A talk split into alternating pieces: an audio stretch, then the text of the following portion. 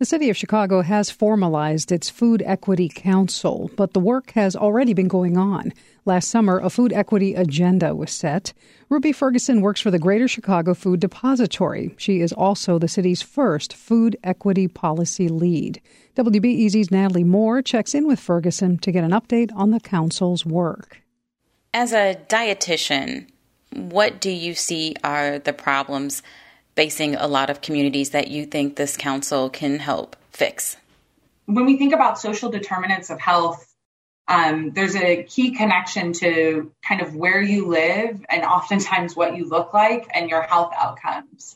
And so, as a dietitian, a lot of times, you know, we're taught nutrition standards and kind of encouraging folks to make half their plate fruits and vegetables but we can't even talk about making half your plate fruits and vegetables when there's not even access to choice in your community. And so, really, this council is kind of taking a step back and thinking about how our food system is making choices for community and how can we reimagine that food system so that way there's liberty and access across the city.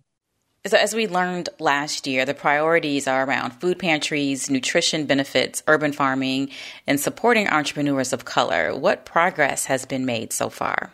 Yeah, so I think the most exciting win thus far is having the executive order signed, which is a step in the direction of formalizing this council and making it a permanent fixture in the city of Chicago. Beyond that, we've also been able to identify 2022 objectives and stand up work groups um, over the course of January and February, we're actually starting to sink our teeth into executing those objectives. Is there anything that we can expect to see in 2022? Is there a win that you all are hoping to have sooner than later? Yeah, so there's lots of exciting wins. Um, the first thing is thinking about a Chicago Good Food Fund where we would have capital available to BIPOC entrepreneurs um, and food businesses so that communities can have solutions um, that are driven by community. And so, what's exciting about that work group is that this fund is being designed and thought about with community members at the table. Tell me more about the Good Food Fund. What is it and what would it fund? The Good Food Fund is coming from the federal dollars from the American Rescue Plan. Um, and so we're using those dollars to hopefully connect funds across the city of Chicago and make it easier for entrepreneurs to access those funds and start food businesses. So the idea is to offer technical assistance in addition to access to capital.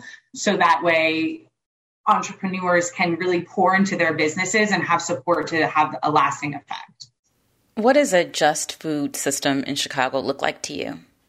It's a hard question, right? Um, when I think of a just food system, I think of a food system where every community is vibrant. So there's multiple options for food, where there are local options, where it is easy, no matter what zip code you live in, to engage with food, um, and where communities aren't stressed about what's going to be on the table, but have the freedom to really allow food to be what it's supposed to be, which is community, which is culture, which is connection, which is nourishment, which is like all of these things are so important to us.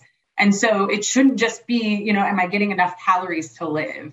It should be, is food all of these things? And Chicago is such a foodie city. So how do we make sure that it's a foodie city all across the city? That was Ruby Ferguson of the City of Chicago's Food Equity Council. She works for the Greater Chicago Food Depository and was speaking with WBEZ's Natalie Moore. This is WBEZ.